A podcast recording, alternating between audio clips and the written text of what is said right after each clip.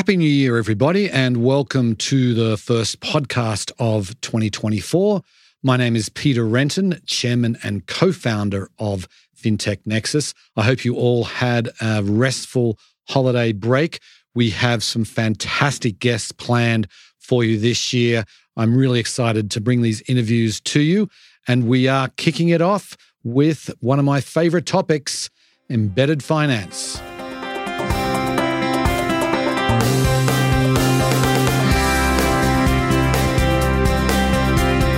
Before we get started, I want to remind you that FinTech Nexus is now a digital media company. We have sold our events business and are 100% focused on being the leading digital media company for FinTech. What does this mean for you? You can now engage with one of the largest FinTech communities, over 200,000 people, through a variety of digital products webinars, in depth white papers, podcasts, email blasts, advertising, and much more we can create a custom program designed just for you. If you want to reach a senior fintech audience, then please contact sales at fintechnexus.com today. Today on the show, I'm delighted to welcome Tom Bell. He is the CEO and co founder of Maast, That's M A A S T. And I wanted to get Tom on the show because Maast is one of the a new breed of embedded finance companies. Uh, they're going to be really bringing financial services to software companies. And we talk about exactly how they do that, what their approach is. We talk about sort of what they're focused on as, as far as different uh, types of verticals. We talk about why embedded finance is a, is a perfect match for software providers. We talk about what it's like to integrate um, Maast into an existing operation. Obviously, we talk about the different types of financial products that Maast offers. Uh, we talk about the competitive landscape, compliance, and trends for 2024, and much more. It was a fascinating discussion. Hope you enjoy the show. Welcome to the podcast, Tom. Glad to be here. Thank you. Let's get started by giving the listeners uh, a little bit of background about yourself. And why don't you just hit on some of the, the high points of your career to date?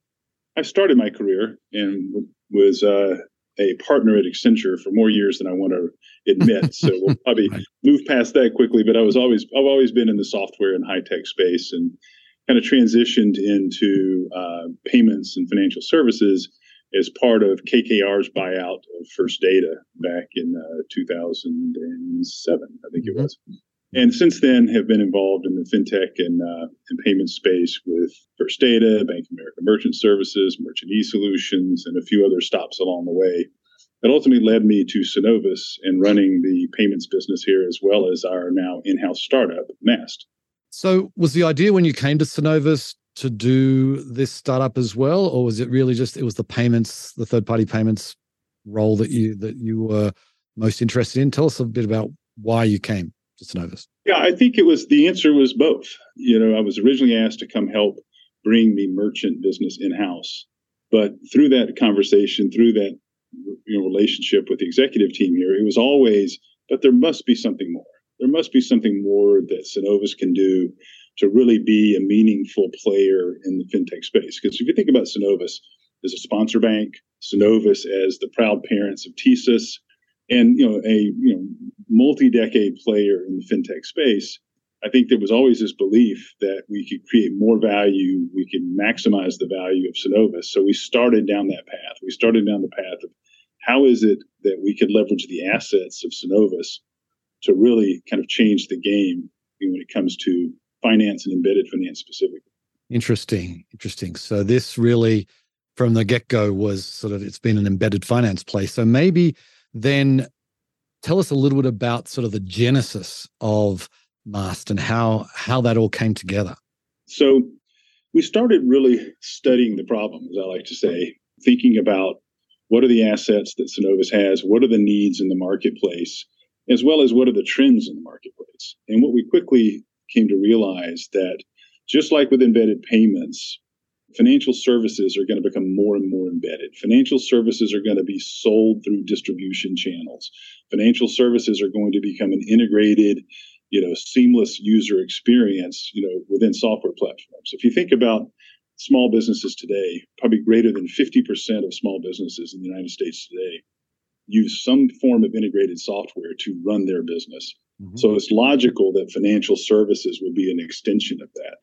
Uh, we did some work, uh, voice of the customer, some primary research, and out of that, it became very evident that this is where the industry was going. And then there was a real greenfield opportunity for someone like Synovus to take advantage of that. So in um, January of 22, we formally launched Maast under the brand of Maast with the objective of building out a line of business, building out a business, if you will, to go capture that opportunity. So, why do a new brand uh, that no one has heard of versus doing this on a Synovus, which everybody has heard of? Um, what was the thinking there? The thinking was that being that this was net new, being that this was a service line an offering that really didn't exist in the marketplace, that we felt that creating some differentiation from Synovus while still being connected to Synovus was the best way to go. And as, as well as Synovus is a five state regional bank, and our appeal and our market and our go to market strategy is nationwide. So we felt that you know, we could create a ma- create a new brand, you know, with you know some some fun with it, you know, the money as a service plus uh, meaning of our brand to really kind of create some interest in terms of what we were doing. Right, right. So that's where Maast comes from. M A A S with a plus sign, which is actually a T. So. Right. Money as a service plus. Got it. Got it. And so just to be clear, is this is this a wholly owned subsidiary of Synovus or you have other investors? No, is a wholly owned subsidiary of Synovus. We are set up with our own leadership team, our own technology stack, our own go to market strategy, our own pricing, all of those things are unique to Maast. So it is a in-house startup is probably the best way to think about it. We brought in a number of different uh, industry professionals as well as moved some high performing people across from Synovus so that we now have a, you know, a team that really brings the best of the fintech world and the best of a regulated bank, if you will. Right. Gotcha. Gotcha. And, and are you still doing your your old job, or is this are you 100 percent dedicated on Maast? I am still doing my old job as well, running Synovus Merchant Services. Some might argue not well, but know, I still do have responsibility for that. Right. Maybe you could describe the suite of offerings that Maast provides. So at its core, and this was our original premise, and it's and it's proven to be you know very true in the marketplace, is that we believe that creating a unified underwriting and onboarding experience would be very powerful for merchants and customers of an ISV. So if you think about a software provider that is serving, um, let's just say, uh, music stores, right? Because that is actually our pilot customer. Uh, had he had developed a uh, piece of software that serves brick and mortar uh, music, as well as lessons, as well as repairs, as well as rentals, etc in kind of one integrated piece of software. Well, by doing that, basically, he as he goes out and markets his software to you know, the end customer, to the merchant, that merchant's able to go through a unified underwriting experience, and when approved, they immediately get a merchant account as well as a business checking account. And yeah, a business checking account that's not a new concept, but the integration of the two when it comes to faster funding, cash flow management, the ability to really see you know the full picture of their financial situation on the platform that they're using to run their operations is really where the power comes in. So our first use case was that an integrated payments and um, business checking. We'll be moving into other products lending uh, et cetera. Is going to be high yield savings. These are all things that are on our roadmap so that that those financial services that are now available to that merchant just continue to grow. And since they've already been underwritten, the activation, if you will, or the adoption of those new products will be fairly straightforward. What we've also found is, though, is that there are larger partners, ISVs, SaaS platforms that may have a very mature payments product. They may already be a PayFac, for example. Mm-hmm. And what we found is that there is also a market for us to bring just the financial services part of it, not the payment side, but just the financial services part of it. And that's what we're working on now is that second use case. to where as an ISV as a SaaS platform, you'll be able to resell just banking without the payments on your platform. Right. So then, so you're, you're a SaaS platform and you want to have your own your own kind of branded bank account. I presume then the, the Ellsworth bank account is held at Synovus, right? It is ultimately held at Synovus. Exactly. All this, all, all this is reflected on Synovus's balance sheet. And you mentioned something earlier, Peter. I think is really important. Is a branded bank account, a branded banking experience, which is what we also offer. It's up to the partner to decide whether or not they would like to brand it Maast or brand it to their software platform or create some third brand, which is mm. one of our what our partners did. They actually created a third brand to like sit on top of all of their software properties. Interesting. So then, well, what is the target market exactly, and maybe like who are you working with right now? One is a uh, an ISV that has created a vertically unique piece of software for the music industry, and so what's unique about it is is that they've incorporated much more than just the brick and mortar retail. They've incorporated rental, leasing, if you will, repairs, those types of things, all the things that kind of go into what really happens in one of these music stores, lessons, etc. The other one is, which is uh, one that we're boarding as we speak, is a an ERP solution. It's an ERP solution that focuses a lot on wholesale distribution, uh, lumber and building products, and things like that. And so basically, we will be their payments and banking provider. And that's that, that integration is underway right now, and we hope to be going live with our first pilot merchants within uh, the next couple of weeks with them. So, being that you know, it's interesting that actually is a horizontal solution, right? Because they serve various different industries, although they do have some niches where they're they're most strong. So there is that piece of it. We have a uh, company that does uh, software for gyms. So if you think about CrossFit gyms and other types of things, they basically have the software for that business owner to run their gym, and we've now added banking and payments to that solution so they can now resell it. Before they were uh, not participating in the payment stream. The you know the gym was getting payments somewhere else. We've now brought that to the table so they can get it through the software. Okay, that makes sense. So you wrote a guest post on our on our website earlier this year that I'll, I'll link to in the show notes. But were you talking about that? And like software providers are a perfect match for embedded finance, and you've just sort of touched on it, I can you know, already. But I'd love to sort of tease that out a little bit more and what uh, just describe exactly what you mean there. You know, it's interesting if you think about how softwares continue to evolve in support of businesses. Right, it used to be um, you know everything was typically very horizontal in terms of those business platforms. But now they're very vertical, they're very specialized, and it becomes really the operating system, right? And I don't mean operating system like Linux. I mean operating system of what they use to run their business, sure. right?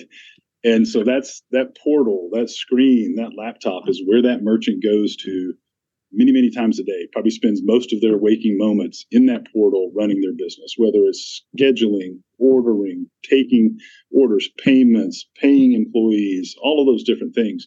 It's happening through that platform, right? Well, to me, it's just a, to us, it was just a logical extension that there's this whole other part of them running their business, which is the financial end, right? The financial end in terms of managing their money, paying their vendors, accounting, all these other different things that needs to come together so that that portal is now incredibly more valuable. That portal is much deeper. That ISV software is much deeper. It's much wider, and so it becomes obvious that you know that ISV, that SaaS platform, they can bring you know exponential more value added services to the equation, so that that small business owner, when they're sitting around their kitchen table at 11 o'clock at night, because they've been in the store all day, right? When they're sitting around the kitchen table at 11 o'clock at night, they've got a very seamless, unified customer experience so that they can manage their business but not spend all night doing. Right, right. There's been so much change happening in the payment space in the last five years. Embedded finance began in the payment space, and particularly if in the last decade with the likes of you know Uber and that sort of thing, just sort of having payments kind of be part of the platform. From your perch, as sort of you've been in the payment space for a long time now, what um, what's the state of play in payments? How uh, you know, what what do you think are the interesting innovations that are happening today?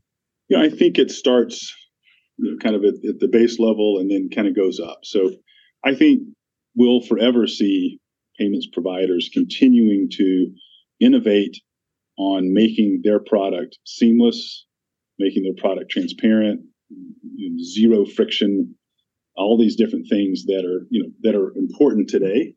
And they're going to continue to be important. There's going to continue to be advancements in terms of now applying machine learning and ai to other things. Because if you think about the underwriting experience today right you know and to a certain extent a lot of it is done the way it's always been done right?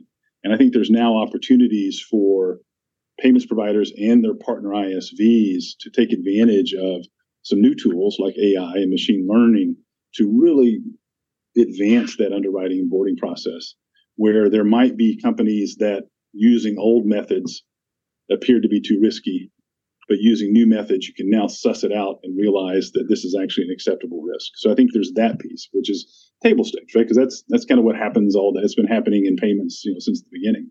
I think the next piece of it is the user experience itself right? Mm-hmm. there's so many ways that payments can be part of the experience in a very positive way and I think you're continuing to see that both on you know on the mobile experience as well as the online experience to where payments just become more and more part of the value proposition. And I think the next wave is really going to be on different you know, different uh, payment types, right? We all know faster payments are coming. We all know that pay by bank is coming and all these different things that are out there. And so how is a how is a payment provider going to really take those and make it a value added option, right? Because being able to do real time payments or real time settlement, it's obvious what the value of that is, right? But how do you really make that a positive experience for the merchant or their end customer? The same thing with pay by bank, right? I mean, pay by bank, the concept is great, but there's got to be value in that transaction to the end customer, or why would they adopt a pay by bank, right? So I think that's where you're going to see a lot of innovation around those new payment types coming along and I think as well, like I said, all that getting wrapped up in you know the whole you know craze around AI, which is going to be really interesting to just to see how you know use cases continue to evolve. So let's um let's dig into the details here and what's involved in integrating Maast into a into the software provider. What like how long does it take? You know, what's the process like? Yeah, absolutely. So first of all, we have multiple options depending on what the ISV is trying to accomplish. We have a full API forward stack, if you will, where, and those APIs are available on maast.com if anybody wants to go interrogate them, where a, um, an ISV can fully integrate the experience into their platform and their user experience using APIs, right? And that's probably the most advanced form of integration. And that probably takes the longest because it takes you know work on their side from the dev shop standpoint. But we can go full the other end where people want to just be able to leverage our user experience, which we right. have a full use, we have a full banking and payments user experience to where we can brand it, we can make it look just like their their use their color scheme, their brand, etc. But they're actually just actually transitioning from their platform to our platform in a single sign-on, which is also really important on this. Is that we've we wanted to make sure any partner that we're working with that, that a single sign-on is available so that at least to the, the merchant, that user experience is very seamless and they're not coming in and out of platforms and signing in and signing out and all of that. And kind of everything in between. We've have some, for example, that have done a very tight integration with APIs from the payment acceptance and settlement standpoint, but then they've chosen to use our merchant portal, you know, the, our UX for the back end. You know, when they, when they want to go research a payment or look at an authorization or process a chargeback or whatever, they're they're fine to use our our portal but for the actual acceptance part, you know, they're very tightly integrated. Interesting. So I imagine that the time period would vary greatly depending on the complexity of what you're trying to do. But can you give us some sense of uh, like how long some of these different types of I integrations think, like? Yeah, we're looking at about three months. Okay. You know, to really once they initiate a project and once we start working together, being able to get that done. That three months is is is is an important time as well because it's not a we, we tend to like to think about overlapping activities during that three month three month period because one of the things that we focused on from the get go is probably because of all many of the people that are on the team, including myself, have been involved in partner led sales, been involved in technology led sales. And as I always like to say, the easiest part of going to market via a partner is signing the agreement. the hardest part is actually making it a productive relationship. And so what we've done is we've built out what we call a performance marketing offering. And so from the very beginning, so during that three months of integration, we're working with the partner to activate the partner. We're working with the partner to come up with a go-to-market, you know, strategy. We're working with the partner in terms of how we're going to make offers and have a, a, a compelling call to action and all of that. And then inside of all that, if the partner would rather, we can actually run all of that for them. We've built a Martech stack mm. that enables us to um, run that entire customer acquisition process for them if they so choose. And we're getting a lot of interest in that because if you think about it, right? I'm a software provider. I've built uh, so a very elegant piece of software to serve whatever industry I'm working in, right? And now you tell me I got to go figure out how to sell banking. right. I don't know. not not the core sure competency. yeah, it's not really in my wheelhouse, but we it is in our wheelhouse, right? And mm-hmm. so that's where you know we, we, we're seeing a lot of interest in, especially in the beginning. I think sometimes they'll say, well, you know, we'll let you run it in the beginning, but eventually I'll bring it in house. Yeah, interesting. Which actually leads into my next question here because we're in a competitive uh, environment here. You're not the only offering for embedded finance. There's quite a few players these days. And I can see you've probably started to answer this question, but I want to ask it directly. You know, how is Maast standing out from the other embedded finance providers? In, in a number of ways, frankly. First of all, one of the things, and this was by design from the very beginning, we're bringing what I like to call whole product, right? We're not bringing you know a series of apis to link you back to your core banking system or somebody's core banking system. We're not bringing an sdk or all these other kind of things we're bringing literally the whole product.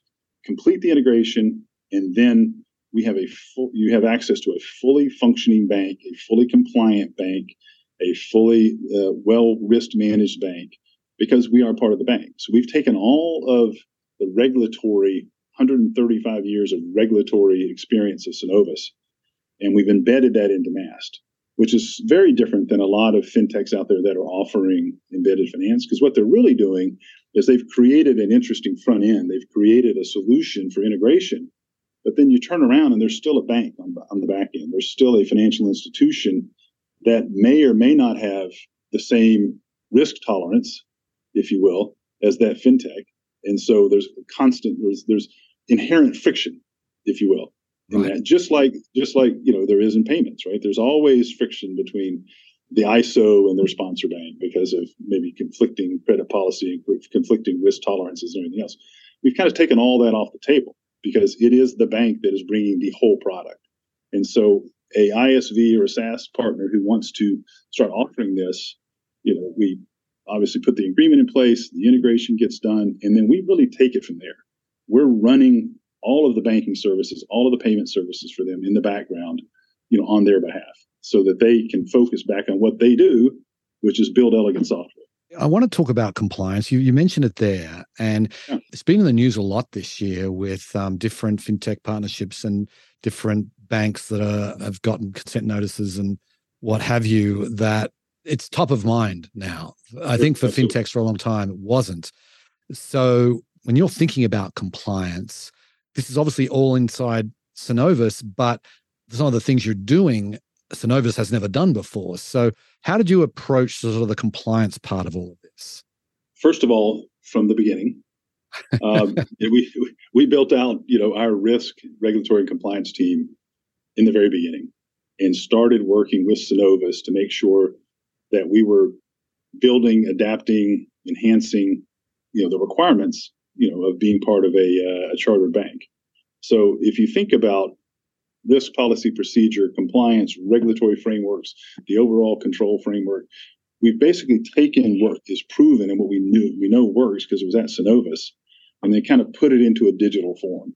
Is the best way to think about it, right? So many some things that may have been partially digital and partially manual, you know, at Synovus, we've kind of fully digitized these. So, for example, in the underwriting process, right? I mean, one of the things that we've been able to automate and digitize is the account opening for small businesses with multiple owners, which is if, if anybody's listening to this who is a small business owner and has tried to open a bank account, you know, the trip to the branch with your passport and potentially in all your articles of incorporation and your business partner and you know that that very analog experience right? We we've made all that all digital. So there is no going to a branch. There is no sitting down with a, a banker or whatever. We can do all that digitally. So that's what we, we, we took the requirements to open a small business multi-owner checking account from to do that in a compliant way, and we just made it digital. Interesting, interesting. Yes, well, I, I have done that as a small business owner. Had to cut myself down to our bank branch and go through all that sort of thing. It is, it's painful. Anyway, you know, we're, we're recording this in December. This is going to be actually, this is out in the first week of January. It's actually our first podcast of the year. So I want to, the next few minutes, I just want to do a look forward. So, firstly, okay. when you're looking at 2024, what are the the major trends in embedded finance that you think are going to be in play this year? More and more adoption. I think you're going to see more and more players that are either trying to do what we're doing, which is kind of the whole solution, or bits and pieces of it. And I think you'll probably see more on the, you know, the niche point solutions, right? Here's a very specific lending product, right? Here's a very specific deposit product or something like that, where they, you know, they're kind of taking that, you know, that more, you know, single product solution.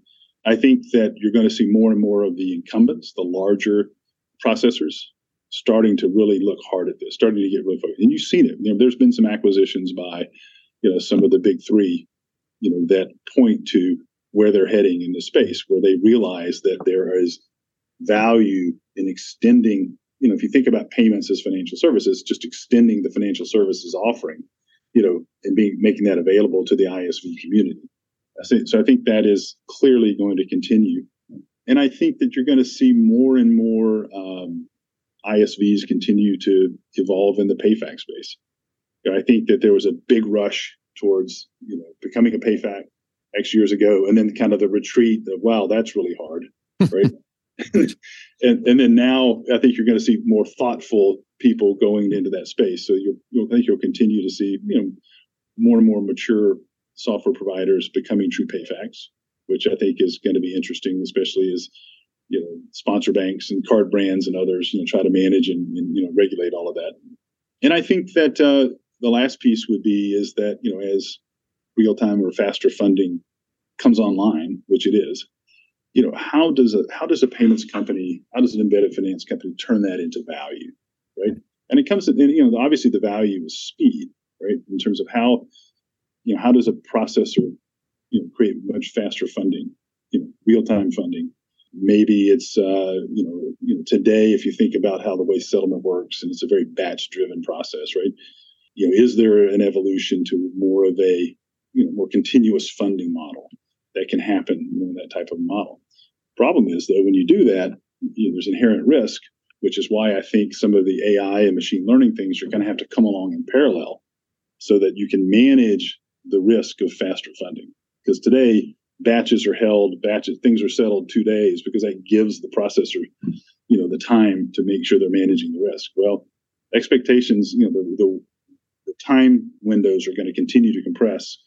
So I think you're going on the back end, you're going to have to see more and more sophisticated uh, tools being put, put in place to allow processors to fund faster and meet customer needs, but do it in a very, you know, hopefully controlled manner.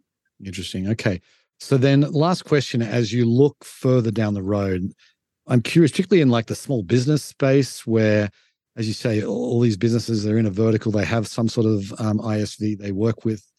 Do you think that there's going to be a, a, majority or a large number, say by the end of the decade, someone who might have had a banking relationship with their local community bank or one of the one of the major you know, national or regional banks, that they're going to now have it their banking relationship, their primary financial relationship is going to be with their software vendor. I mean, how do you see that playing out long term?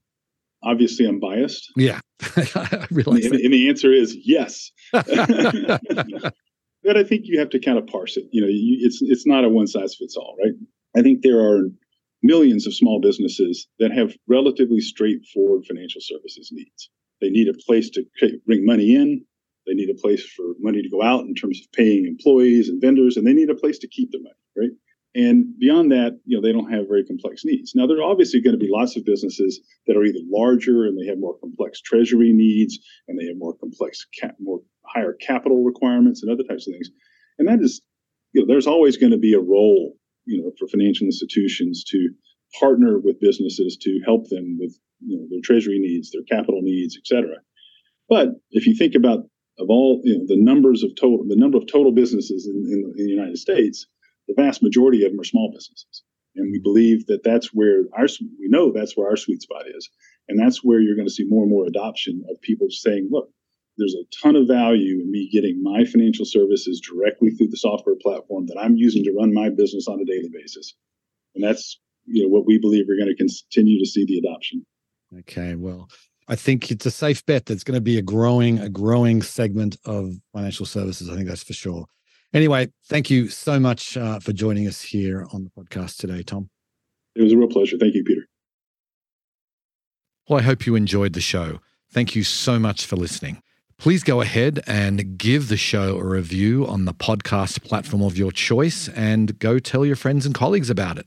Anyway, on that note, I will sign off. I very much appreciate you listening, and I'll catch you next time. Bye.